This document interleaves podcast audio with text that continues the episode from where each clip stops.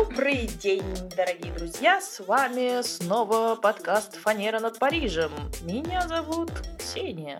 Ну, а меня все еще Ирина. Здесь и сегодня мы с вами будем говорить о детях. Ну, о мужчинах поговорили, о женщинах вроде бы тоже. Надеюсь, вы не пропустили эти эпизоды. А мужчина плюс женщина, что получается? Ну, что получается? Дети. Дети. Так что полетели вместе с нами.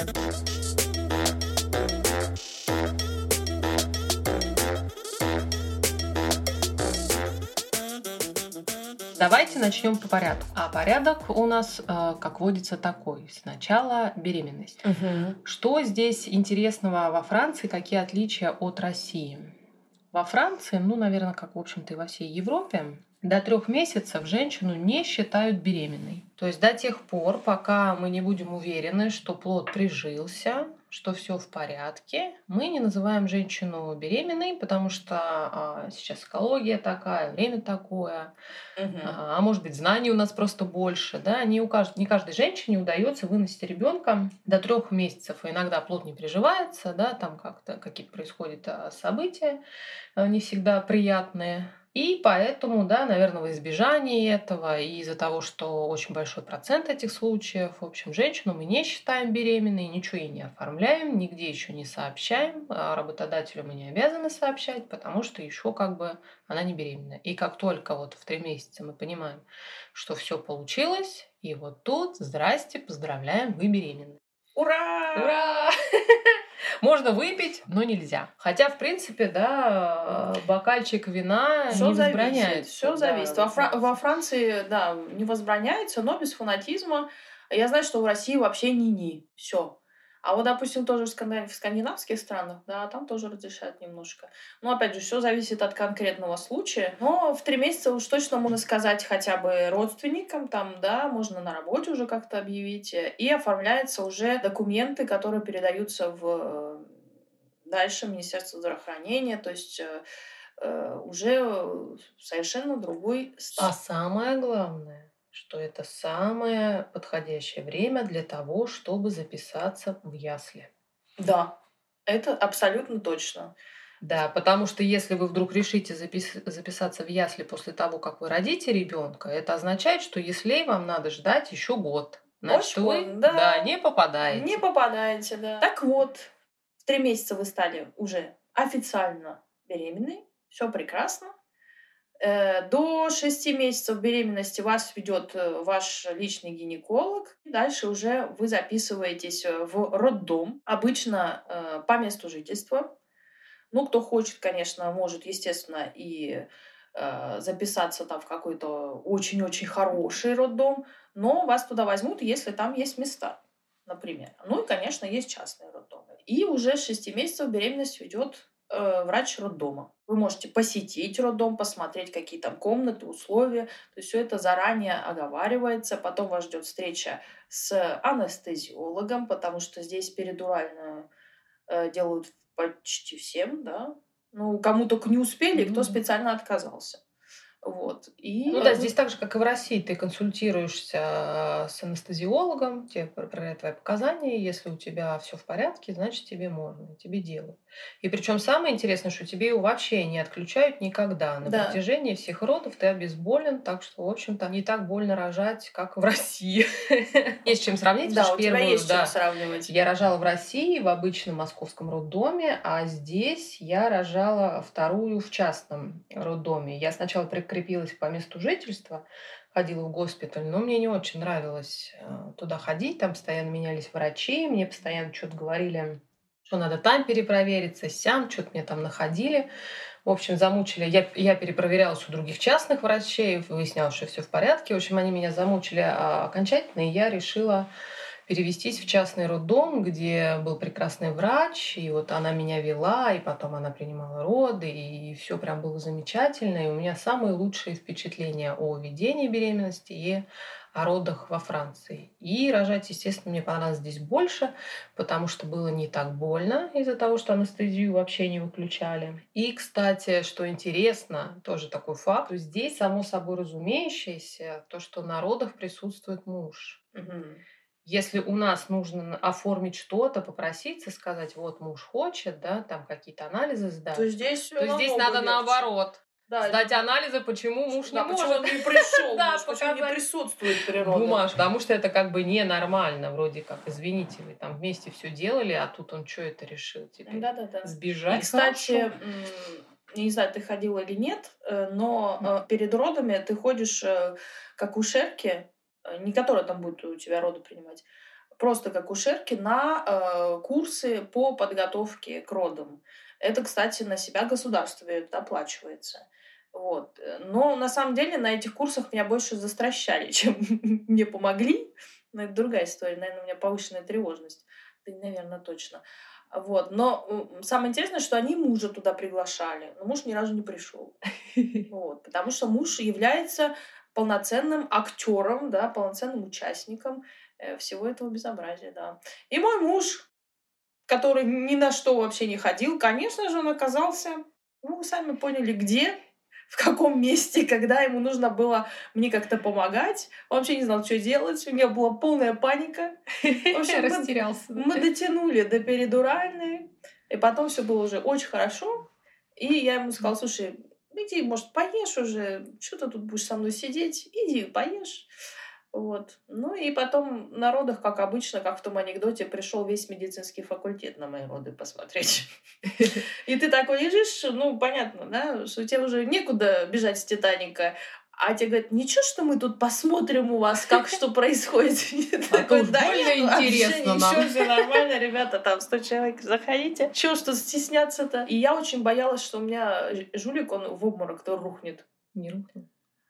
Нет, но отказался пуповину перерезать. Отказался, Да, да? он сказал, нет, вы сами как-то Нет, перережьте». мой, ты знаешь, одной рукой телефон держал, видео снимал, другой резал. Справился.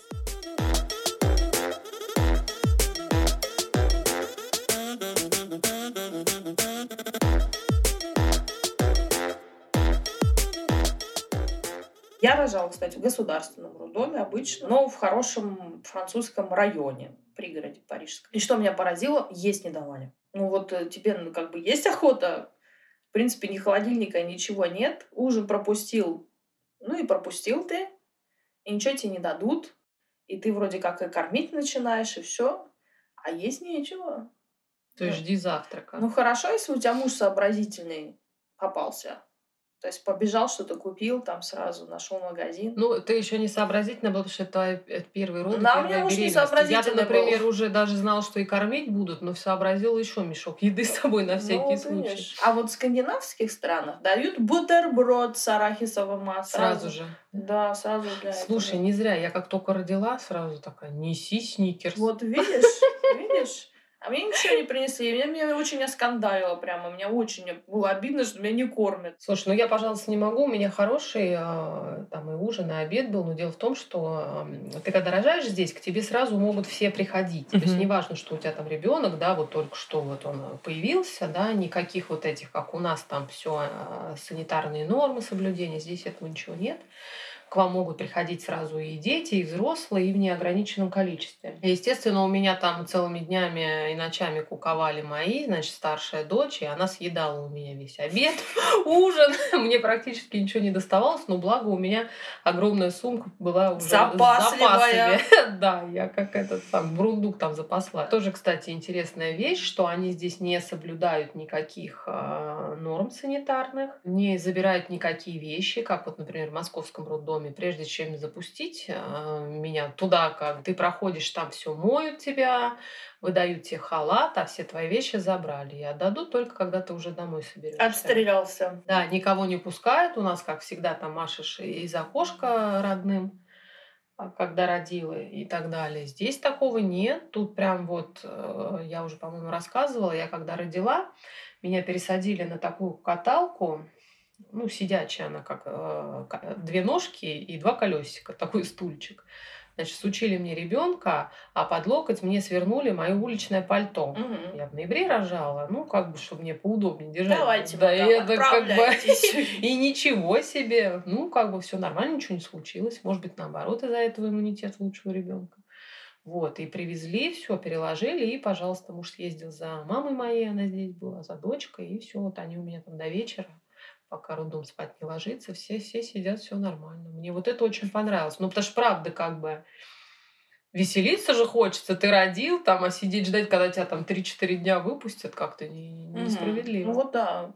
А ко мне никто не приходил, видишь? Есть э, такой еще недостаток потом, когда ты уже принимаешь тут э, э, дома людей, там, да, если французы, родственники приходят, например, мы как, тут же все дезинфицируем в квартире, все у нас полы помыты, а они припираются своей обуви, не разуваются. Наследят. Идут, наследят, да, и идут ребенка трогать, смотреть и так далее. Вот это вот, конечно.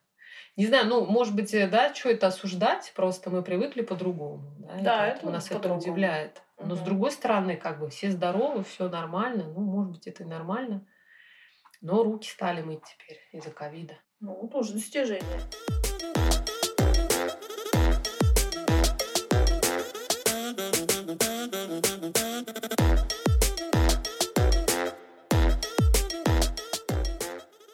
Что происходит, собственно говоря, после роддома? Ну, все родил, начал или не начал грудью кормить, а как только три месяца ребенку исполнилось, будь любезен, ясли его сдай и возвращайся на работу. Декрет-то все, тю-тю. Угу. И с яслей начинается первая ступень начальной школы. Ясли не обязательный элемент. То есть здесь можно найти частную няню, можно объединиться с другими родителями и тоже как бы, да, воспользоваться услугами няни на две, на три семьи иногда. Э, можно отдать ребенка к частной няне, но с, государственным, э, с государственной аккредитацией вот, которая привязана к центру матери ребенка. То есть, в принципе, это, э, так скажем, контролируемые такие няни. Ну, то да, есть, есть с кого спросить. Да, сертификация, да. и все, и постоянно у них обучение. И есть человек, который их контролирует, и который приходит, смотрит условия, в которых дети находятся, что с ними там происходит и так далее. Вот. Ну и, конечно, если вам очень повезет, или, может быть, вы знаете кого-то в мэрии, Э, вам дадут место в государственных яслях. Интересно, мы когда сюда переехали, и моей старшей дочке было полтора года, мы стали искать сад, и нам, естественно, везде отказывали, потому что мест нет, надо было заранее и так далее. А сейчас, когда я родила вторую и в два года захотела ее отдать э, в сад, уже мест было гораздо больше. Мне и мэрия дала государственное место, и от работы мужа уже нашлось место. И в итоге я пошла в третий вариант, который мне порекомендовала подруга возле моего дома. Шикарное место, там билингвальный сад и так далее. То есть, вероятно, из-за ковида количество людей да, уменьшилось а в городе. Все уехали за город жить, там куда-то к морю. И сейчас э, в детских садах и яслях мест полно. Кстати, э, в Париже построили, сейчас восстановили же легендарный э, магазин Самаритен. А, да-да-да. Но да. только никак не откроют, поскольку да, никак не могут открыть. Нельзя. Это Элевемаш, значит, его восстановили, это их собственность. Вот, и мэрия Парижа им сделала такое условие, выставила, то, что они должны создать там ясли. Ну, как бы для, для народа, так скажем. Все для народа. Вот. И оказалось, что, что в этом районе, это первый округ парижский, угу. вообще нет семей с маленькими детьми. Стоят теперь ясли пустые. Да ты что? Иди, кто хочешь. Да, вот так вот. Там в основном в Париже живут экспаты, пожилые парижане, да, или молодые парочки. Угу. А все, кто с детьми, все уезжают на окраину или вообще за Париж или к морю. Да, кстати, очень уважаю. О чем Ксения у нас мечтает да, давно. Я мечтаю, я мечтаю. Ну вот нам не повезло, например, нам никогда ни, ни в один момент не предложили никакие ясли.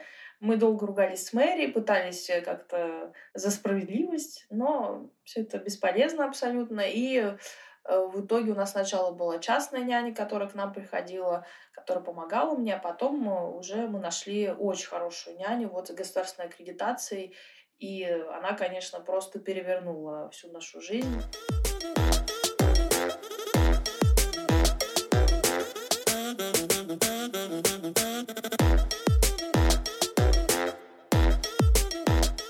Вот нам с няней очень повезло, и она подготовила дочь мою э, к следующей ступени начальной школы, это уже maternelle. В école maternelle э, берут в основном с трех лет. Макрон объявил обязательным образование с трех лет. Раньше было с шести, сейчас с трех.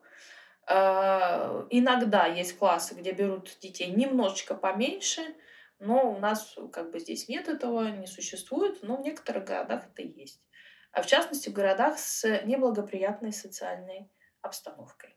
Там раньше. Да. Там могут раньше взять. Там есть специальные классы для совсем маленьких, с двух с половиной лет берут. Вот. Но в основном в три года ваш ребенок попадает в Эколь Матернель, э, где он проведет три года с трех до шести.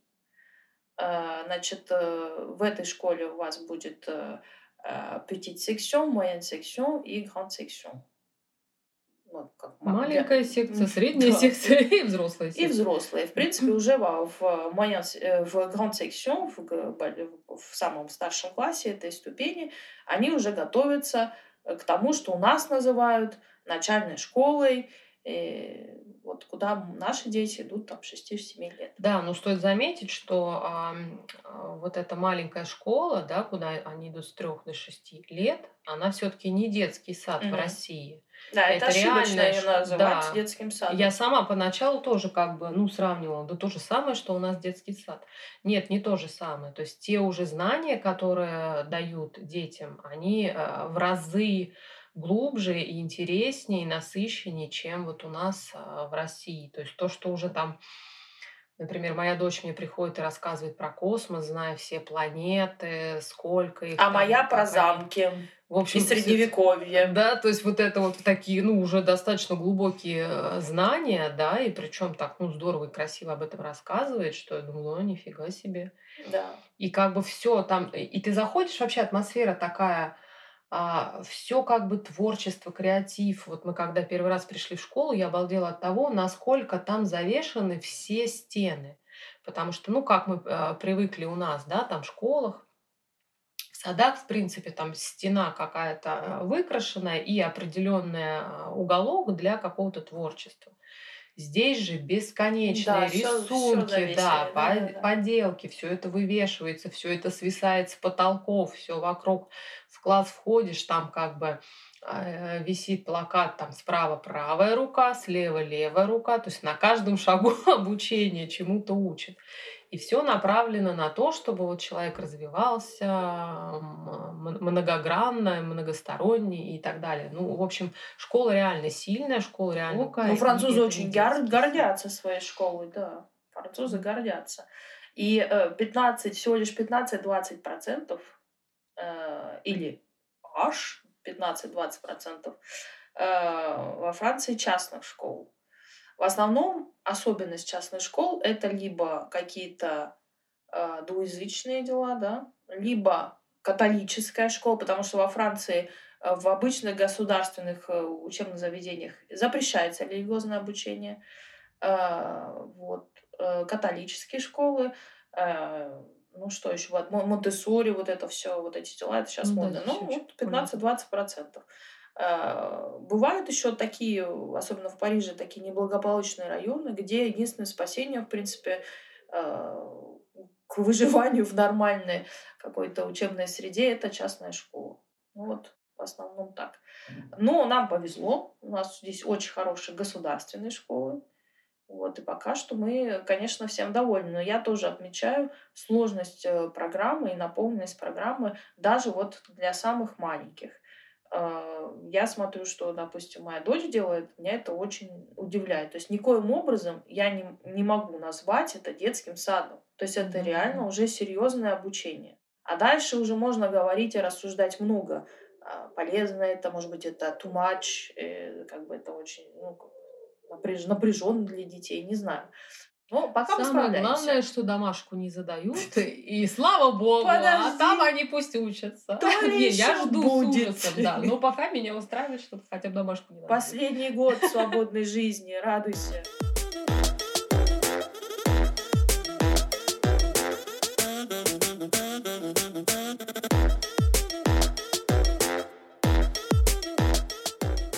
Слушай, а ты э, дочку ты записала уже в школу следующую? Да, обязательно. С 1 же марта надо было брать рандеву в мэрии. Мы взяли, вот недавно сходили. Значит, после этого нам дали какой-то такой листик, что нас направили в ту школу, в которую мы хотели. Есть э, какая система? Тебя направляет в школу по месту прописки. А если, например, ты не успел и опоздал, то в оставшиеся места... ты пролетел, как фанера над Парижем. О, да. Поэтому, да, все успели, записали туда, куда хотели. А, школа хорошая, в нее стремились и вроде как попали, и уже даже сходили. А, муж сходил на знакомство с директором школы, значит, а, э, элементарной. Угу. Ну, то есть, получается, такой НМТ. средней школы, как у нас. Начальная, начальная а школа. А младшую записали, она, значит, в матернель идет, э, и с младшей ходили на собеседование с директором. Господи, что они могут собеседовать? И, ну, спрашивают, на горшок ходишь, соску сосешь, там, э, если на горшок э, ходишь, то значит все нормально, уже взрослая. А если с подгузником, надо за лето решить вопросы, да. иначе никто заниматься этим не будет. Поэтому, ну, такие вопросики, просто познакомиться. Наша, конечно, там все очень стеснялась. Вот, директора прекрасные, все понравилось. Причем и в одной, и во второй школе мужчины директора. Отлично, я Отлично, считаю. Отлично, да. И мне очень нравится, что здесь среди преподавательского состава очень много мужчин, да? Там да, у нас очень хороший учитель, правда, очень такой внимательный, очень такой правильный, голос такой красивый, песни поет с детьми. Вообще, я считаю, что, представляешь, ну, как бы редкость у нас вот много в детсадах мужчин вообще в нет. В садах вообще не видела. Там, если в школе еще какой-то может а, завалявшийся попасть. И то в начальных классах, ты представляешь, где? Ну ладно, еще физику, там, математику преподавать, окей. Но в младших классах да. это вообще редкость. Редкость большая. Да. А здесь вот видишь, э, ну как бы не скажу, что прям каждый пятый, но вот нам повезло.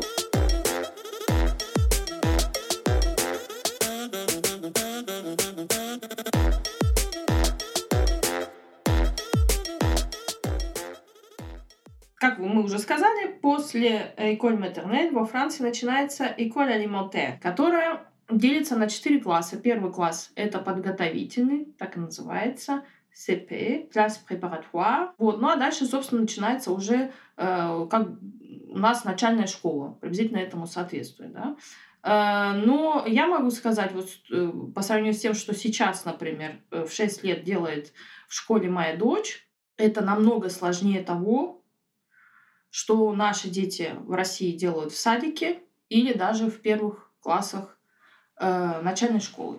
То есть программа достаточно сложная. Как оно дальше будет, конечно, посмотрим. Но чувствую, придется мне заканчивать еще и французскую школу. Придется, слушай, я тут еще на днях выяснила, что, вероятно, придется по средам в русскую школу ходить, потому что, ну, важно не только, чтобы я хочу, чтобы она русский язык а, осваивала на нормальном уровне, так еще оказывается, что и математика у нас совершенно разная, абсолютно разный подход. Знаете, вот ты прочитала мои мысли. Вчера был репортаж по телевидению о том, что французы ну, вообще очень слабы в математике. Угу. То есть эта система их, вот эта сложная, она какая-то у нее очень, очень сложная. То есть вот по отзывам уже, так скажем, бывалых мамаш, я поняла, что это что-то очень сложное.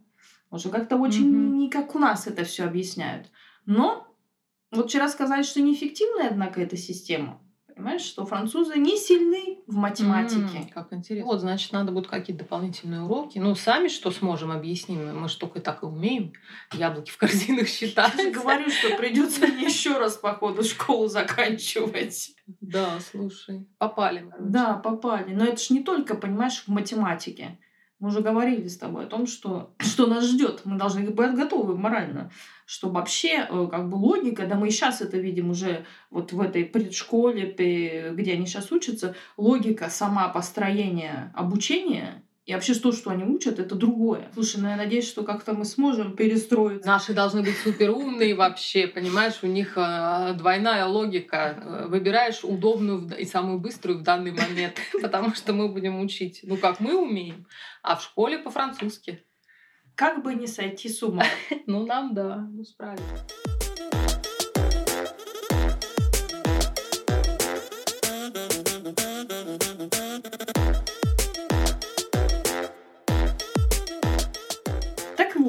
Когда ваш ребенок закончит начальную школу, это уже в 10 лет, В 11 лет следующая ступень французского образования – это колледж.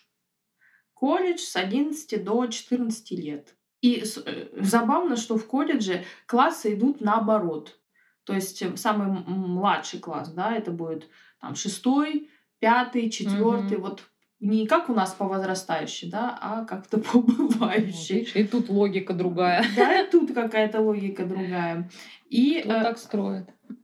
И потом уже в 15 лет, с 15 до 17, кстати, когда они заканчивают колледж, у них идет, э, они сдают что-то типа нашего диплома о неполном э, образовании, да, 9 класс, угу. сейчас 8-9 класс. Вот, и потом в 15-17 лет уже начинается лицей. Ну, лицей уже там можешь выбирать все профили. Жюльен у нас э, прекрасный э, театр выбрал, например. Такое Можно, тоже возможно. Да, выбрать. Да. Прекрасно. Играл в театре, и даже э, бакалавра, вот э, своего бакалавра, он защищал, именно вот сдавал э, театральный. Так что вот так. Правда, первый раз он его завалил, не потому что он в театре плохо сыграл, а потому что по немецкому один получил из двадцати. Так с тех пор у него и плохо с языками. Не взлюбил. Не взлюбил, да. Пятый день учит слово «курятник». На немецком или на русском? А зачем ему? Не, мы с ним поспорили. Я ему говорю, что он вообще, у него память очень плохая, что он вообще не способен к языкам. Ну, дуб, понимаешь? А он с тобой не согласен, а он не согласен, да. Курятник. И э, папа его строил просто курятник у себя дома там. Mm. Курочек, ему скучно жить, он курочек довел. Вот, и э, говорит, как по-русски? Мне по-японски говорит, вот так будет курятник. Я говорю, окей. А, а как по-русски? Я говорю, ну вот так. А, а он мне говорит, э, ну, Жюльен говорит, э, окей, через три минуты папа его спрашивает, Жюльен, как будет курятник по-русски? Он выучил слово курица, вот такой у него курица идет. Он такой, курник. Я говорю, не, курник это другое. И ты понимаешь, что вот на пятый день он запомнил слово курятник, потому что каждый день я его спрашивала. Я все-таки думаю, что... Ночью разбуди, спроси. Что теория моя верна о том, что он не способен. Нет, да. да. Не предрасположен. Не предрасположен. Кстати, многие французы, я не хочу, конечно, опять же обобщать, но вообще они сами про себя говорят о том, что они очень плохие в иностранных языках что английский просто у них э, Ну, это они ужасный. английский недолюбливают, а так-то вроде... Ну, слушай, на то есть, может быть, какие-то исторические основания. То странно, ведь, а, да, зная французский, гораздо проще там какой-то английский, испанский выучить. То есть вообще... Ну, я знаю, что им... Э, испанский, по-моему, им э, легко, и они многие говорят. Там же много похожего. Вот почему-то с английским действительно. Хотя вот, казалось бы, ну что, что тут э, такого сложного-то, ну, да, собственно. Тем более, что учат да. они, в принципе, его всю жизнь тоже.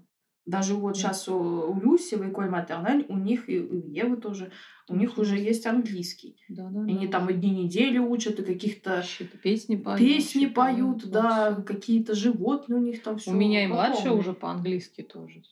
Разговоры разговаривает. Мама, держись, держись, Да, два года-то уже, да.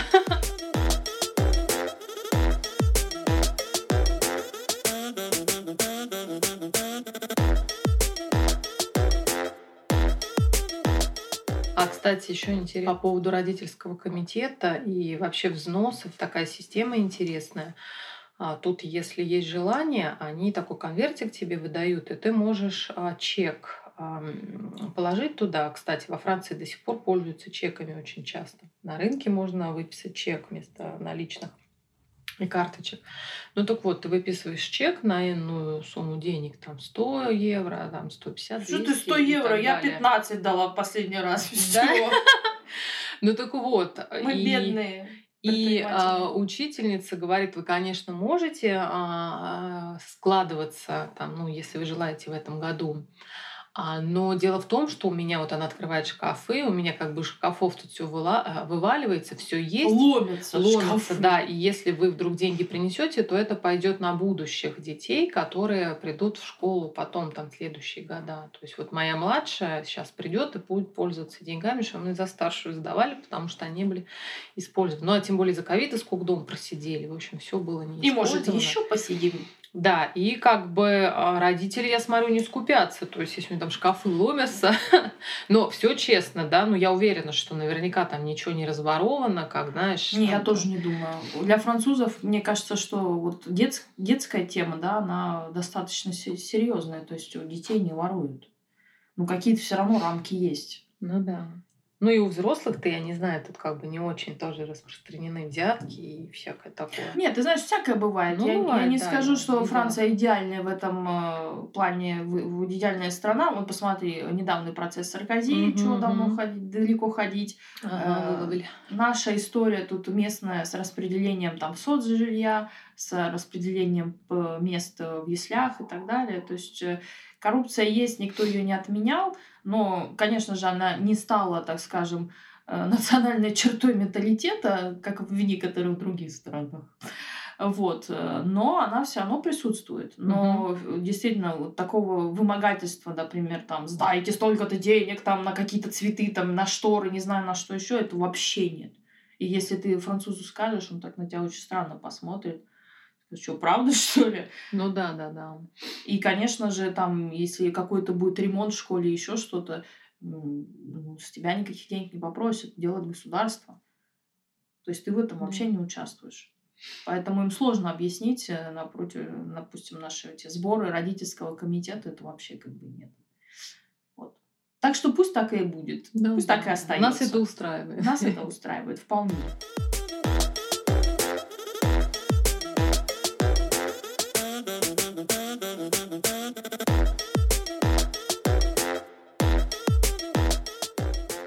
Слушай, ну, конечно, о школе мы, в общем, поговорили. В принципе, система понятна.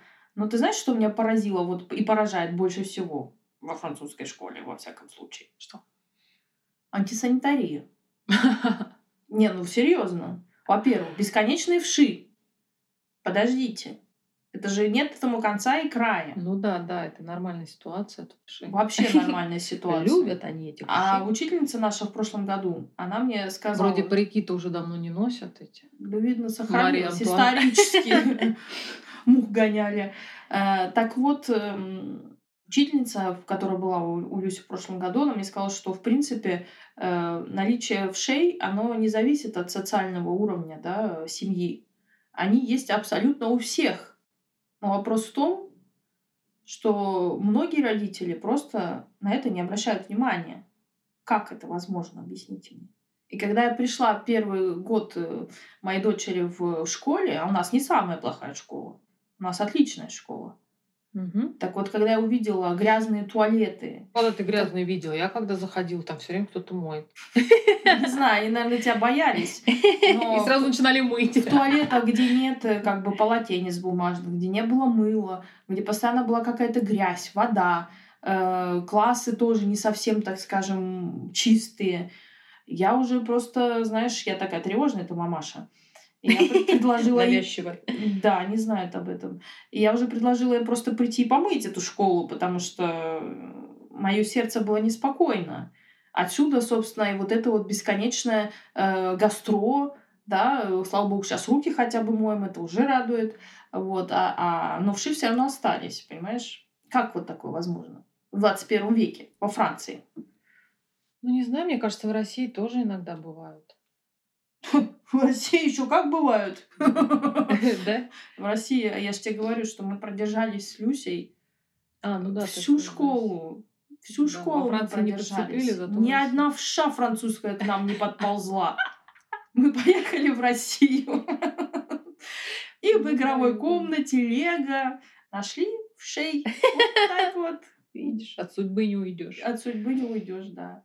Но как может, можно ребенка отпустить э, с вшами в школу и ничего не делать, понимаешь? Вот это для меня остается загадкой. Я не...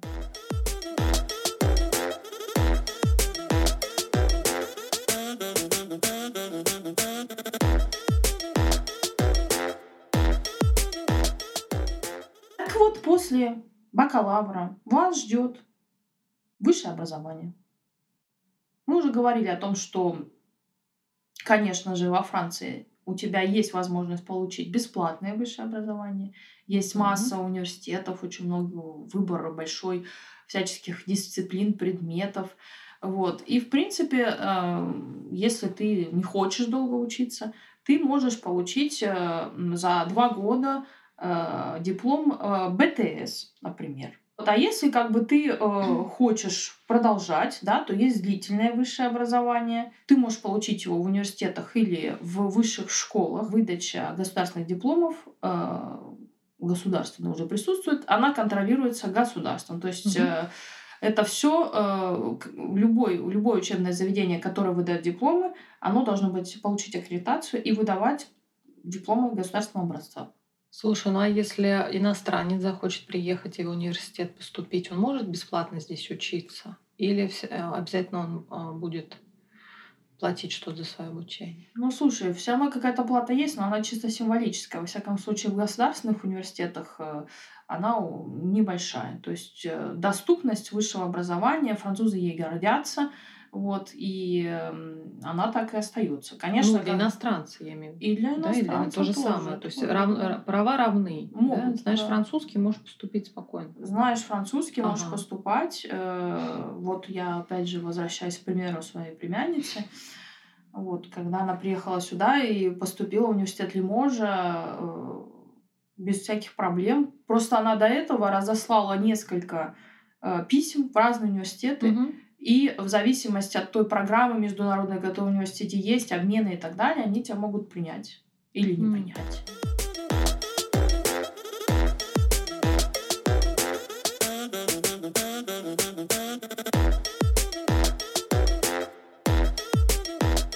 Скажи, какие они французские дети? Ну, мое первое впечатление, когда я сюда приехала от французских детей, это то, что они все сопливые.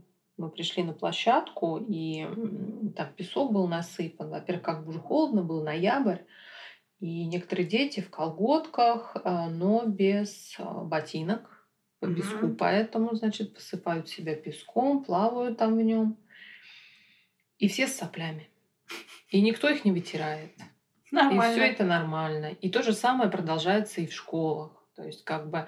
Но здесь же и на работе тоже, если у тебя нет температуры 38 а, с чем-нибудь, это значит, что ты здоров, и ты должен ходить на работу. Да, Поэтому покашливание и сопли это тоже не считается за какую-то там простуду, дети продолжают ходить. То есть пока совсем плохо не станет человеку, он должен научиться работать и так далее. Ну, сейчас с ковидом они немножко, конечно, поостыли. Ну да, если кашлянул, там уже спрашивают, боятся. Но, тем не менее, все равно я хожу, смотрю, все похаживают, так скажем. Вот. А что касается э, поведения, то мне кажется, они понаглее немножко, чем наши. То ли это зависит да, от, того, от воспитания, то, что им разрешают, позволяют больше. То ли это потому, что они с ранних лет, с трех месяцев уже как бы в коллективе, каждый сам за себя. И родители там сильно не следят, больше воспитывают уже всякие воспитательницы и коллектив.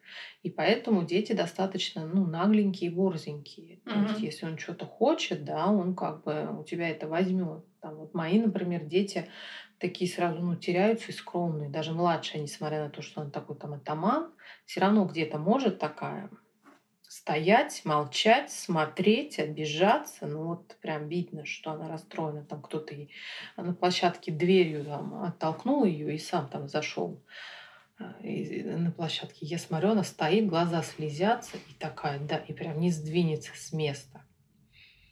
Но а в обратку тебе ничего не скажет и не оттолкнет. А они посмелее, они могут тебе там и сдачи дать, пойти разобраться. Самое интересное, что французская школа сказала, что никоим образом она не должна заменять родителей. Так что вот но она может говорить все что угодно, но когда ребенок с трех месяцев проводит э, в общественных организациях больше времени, чем дома с родителями, потому что, извините, французские дети, не наши русские дети, они спать ложатся 8 часов. Да. Вот. То есть, а когда им быть с родителями? Их забрали а, в 6, там в 7, они поели и спать легли, а утром их отдали. Ну, как это школа не заменяет родителей? Тогда, простите, как? А вот вопросики, да, понимаешь? Не может такого быть, поэтому нет, в коллективе все равно дети как бы воспитываются большую часть времени, все зависит от коллектива. Если там как-то в коллективе всем там а, не разрешают, да, там э, сразу же наказывают жестко, если там что-то такое происходит, да, может быть, дети были бы скромнее. Но здесь не так. Они там могут что-то там поругаться, воспитательница голос повысить, но по большому счету, мне кажется, им все равно. Они там бетись, там перестань, агет, и все, и забыли. Ну что ж ты хочешь, чтобы они линейка по рукам их? Ну нет, не линейкой по, руга, а по рукам, а как бы подвел, объяснил разговор. Ведь дети же боятся, когда взрослый человек, особенно воспитатель, начнет ему прям вот лицо в лицо что-то объяснять, что ты вот сейчас сделал неправильно, да, то есть это морально уничижает, знаешь, как у нас в наших школах. Может быть, из-за этого дети более пугливые, я не знаю. Здесь такого нет. Она там что-то сказала, мимо пролетела, и он опять продолжает хулигать. Может быть, из-за этого, не знаю. Но общий результат то, что дети наглее. И об этом все говорят. А некоторые вот даже в переписке в Фейсбуке я говорила, когда приехала сюда в группу добавилась, и мне как бы страшновато стало, потому что некоторые мамочки а, как бы пишут о том, что дети реально прям бывают ну, злые, наглые, и ты должен как-то уметь э, среди них выживать. Угу. И часто дети приходят зашуганные наши, плачут, потому что им тяжеловато бывает ну, особенно те, которые уже успели немножко у нас поучиться, и потом сюда смена вот этой картинки. Если уж изначально здесь ходят, то, наверное, как-то допривыкнут. Угу. Ну, вот то, что я заметила. Ты знаешь, о чем я подумала? Что, наверное, может быть, не потому, что э, воспитатели, как бы, да, учителя, они вот так вот относятся, что, типа, там, ну, пожурил немножко и иди. А может быть, просто они уже тоже настолько напуганы всем, э, им тоже особо вздохнуть-то не дают потому что здесь э, ребенок личность, как бы никто как бы не да, говорит, да, что да, он не личность, но, да. но но здесь тоже есть какие-то пере... Ну да, боятся напугать, потом ребенок дома расскажет, что мне там а, да. учитель со мной разговаривал так-то и так-то. Да. И потом этому учителю. Как у нас долго на балет а, все он никак не мог группу собрать, и мамочки его уговорили. Вот у меня дочь старшая на балет ходила. И он прям все объясняет, как он от этого сопротивлялся. Он очень не хотел, потому что в этой стране очень страшно с детьми заниматься. Их нельзя растянуть, их, им нельзя, нельзя причинить трогать, боль, нельзя да. трогать, то нельзя, все нельзя. А как в балете научиться? И поэтому, да, только словами. Тенись лучше, тенись лучше. Ну, пардон. ну, мы как бы дали добро, что да, надо там тянуть, но это чуть ли не там разрешение надо подписывать, что там претензий не имею. Потому что здесь, да, реально преподаватели, возможно, зашуганные. Ну, вот он и результат. И дети как бы борзенькие. Не знаю, хорошо это или плохо. Возможно, в жизни и пригодится быть борзеньким, потому что когда-то ты вырастешь, тебя уже опекать никто не будет. Может быть, это действительно хорошо. Но, кстати, потом вот этот эффект соревнования продолжается и на работе, и в семье. Неоднократно слышала от своих а, русских подруг, что мужья французы иногда образовывают такой союз не равноправный, не вместе в одну сторону смотрим к цели, идем, а часто в семье наблюдаются какие-то соревнования там, и в бизнесе, еще в каких-то Подтверждаю. Вот. То есть, ну вот это тоже результат. Поэтому. Хорошо это или плохо, я не знаю, но трудно для как русского, есть. Да, да, как есть. Наверное, нам трудно, мы привыкли к другому перестраиваться, иногда это кажется недостатком. А француз французам проще это переживает, потому что они оба такие. Ну, да. как бы. Они неплохие, они другие. Вот, собственно, такое умозаключение. Хорошее умозаключение. На этом, наверное, сегодня мы и закончим. Да, сплетничать про французов и их детей.